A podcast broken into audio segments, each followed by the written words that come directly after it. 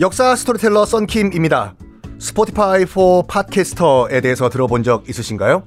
팟캐스트를 가장 쉽고 빠르게 만들 수 있는 플랫폼입니다. 여러분도 저처럼 팟캐스트를 만드실 수 있습니다. 어렵지 않아요. 설명드릴게요. Spotify for Podcasters에서는 핸드폰이나 컴퓨터로 바로 팟캐스트를 녹음할 수 있는 제작 tool을 제공합니다. 배경음악, 전환 효과음, 그리고 자동으로 음질을 향상시키는 기능 등등 한 곳에서 녹음부터 편집까지 팟캐스트를 빠르고 쉽게 만들 수 있습니다. 이렇게 만든 여러분의 팟캐스트는 Spotify for Podcasters를 통해서 애플 팟캐스트, 구글 팟캐스트 등 여러 다른 플랫폼에도 한 번에 배포하고 한 곳에서 관리할 수가 있습니다. 여러분이 팟캐스트를 만들기 위해 필요한 모든 것들을 한 곳에서 모두 무료로 제공합니다. Spotify for Podcasters 앱을 다운로드 받고 지금 바로 시작해보세요. 네, 여러분 안녕하십니까. 역사 스토리텔러 썬킴 인사드리겠습니다. 자, 잉글랜드가 부르고뉴파가 납치를 한 잔다르크를 돈 주고 잉글랜드가 사가요. 그런 다음에 뭐 하냐면 이단 재판을 합니다. 1단, 2단, 3단이 아니라 이단 재판. 너는 마녀다. 즉, 마녀 재판을 하거든요. 왜냐면 얘가 성렬한 거가 나오면 안 돼요. 얘는 마녀라는 게 밝혀져야 돼요. 그래야지 신은 잉글랜드 편이다가 나오거든요. 그래가지고 어마무시한 정치적 종교 재판을 잉글랜드가 해요. 그래 얘를 마녀로 만들어 버려야 돼요. 그래야지 신은 잉글랜드 편. 결국에는 재판 판결 땅땅땅 화형이에요. 근데 잔다르크가 굉장히 그 영화 보시면 알겠지만 비참하게 화, 화형을 당해요. 어떻게 되냐면 세 번 화형을 당합니다. 왜냐? 얘가 시신이 남으면 안 돼요. 뼈 조각 하나라도. 얘가 성녀란 소문이 있기 때문에 누가 뼈 조각 주워가가지고 뼈 조각을 집에다 놓고 이거 기도하면 안 되거든요. 그래가지고 잔다르크는 뼈 조각 하나라도 흔적이 남으면 안 된다. 해서 한 번, 두 번, 세 번, 세 번 화형을 해가지고 흔적까지 다 없어요. 자, 이제 샤를 7세. 부르고뉴파와 손 잡았습니다. 부르고뉴파도 한때는 잉글랜드와 손 잡았지만 그래도 프랑스예요. 샤를 7세가 이렇게 얘기해요. 야, 이제 그만 싸우고 너 어느 나라 사람이야? 너, 너, 너 어쨌든 간에 잉글랜드와 손 잡았지만 넌 프랑스잖아. 넌 바게트 먹어야지. 너는 fish and chips 못 먹어요. 어? 나랑 손잡고 잉글랜드가 지배하던 이 프랑스 내 땅들 우리가 되, 뺏자, 되찾자, 되찾아. 어? 하자.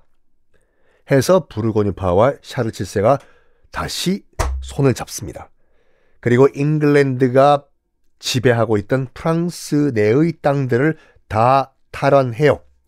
마지막으로 샤를 7세가 잉글랜드가 지배하고 있던 프랑스 땅을 다 정리하고 다 탈환한 것이 1453년이거든요. 이때 드디어 100년 전쟁이 100년 만에, 116년 만에 끝이 납니다. 자, 요때 샤를 7세가 다 탈환했잖아요. 잉글랜드가 지배하고 있던 땅들을. 요때부터 현재의 잉글랜드와 프랑스의 국경이 딱 만들어져요. 도보 해협, 그 바다, 그거로. 더 이상 잉글랜드는 대륙의 땅이 없다. 에요. 너희들은 섬나라야, 섬. 섬에 만족해. 그리고 우리는 아키텐, 보르도를 포함해가지고 요, 지금 현재 프랑스는 이제 프랑스 땅이야. 요 백년 전쟁 이후에요.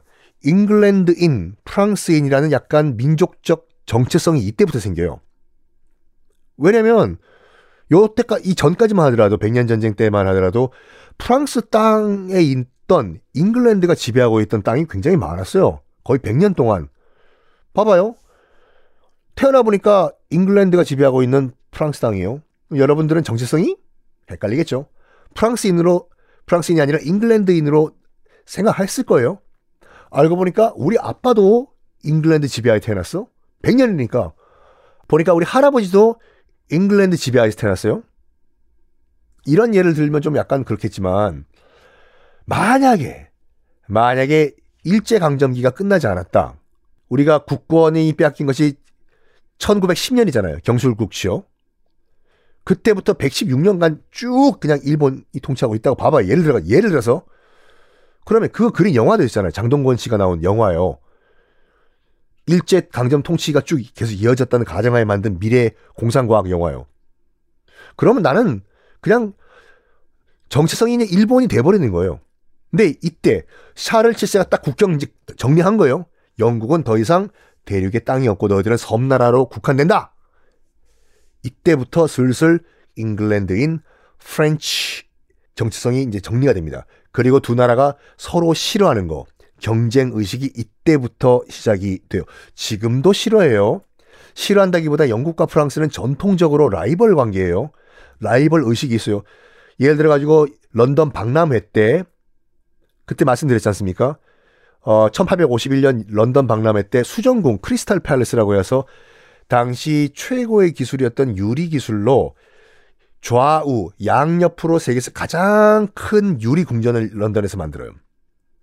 그게 배가 아팠던 프랑스는 우리 영국이 좌우로 긴 건물을 만든다면 우리 프랑스는 아래 위로 가장 높은 건물을 만든다 해서 만드는 게 에펠탑이잖아요. 자, 하여간 헨리 6세 얘기해 봅시다. 헨리 6세는요. 원칙적으로는 잉글랜드 왕이에요. 잉글랜드 왕이면서 프랑스 왕도 겸직을 하고 있는 상태였어요. 혼혈 왕이죠. 혼혈 왕이요. 샤를 6세의 딸과 그 헨리 5세 영국 왕이랑 결혼했잖아요. 자, 헷갈리시는 분은요. 잠깐 끊고 인맥도 한번 그리고 한번 해보시는 게 정리가 쉬워요. 생각해봐요. 헨리 6세는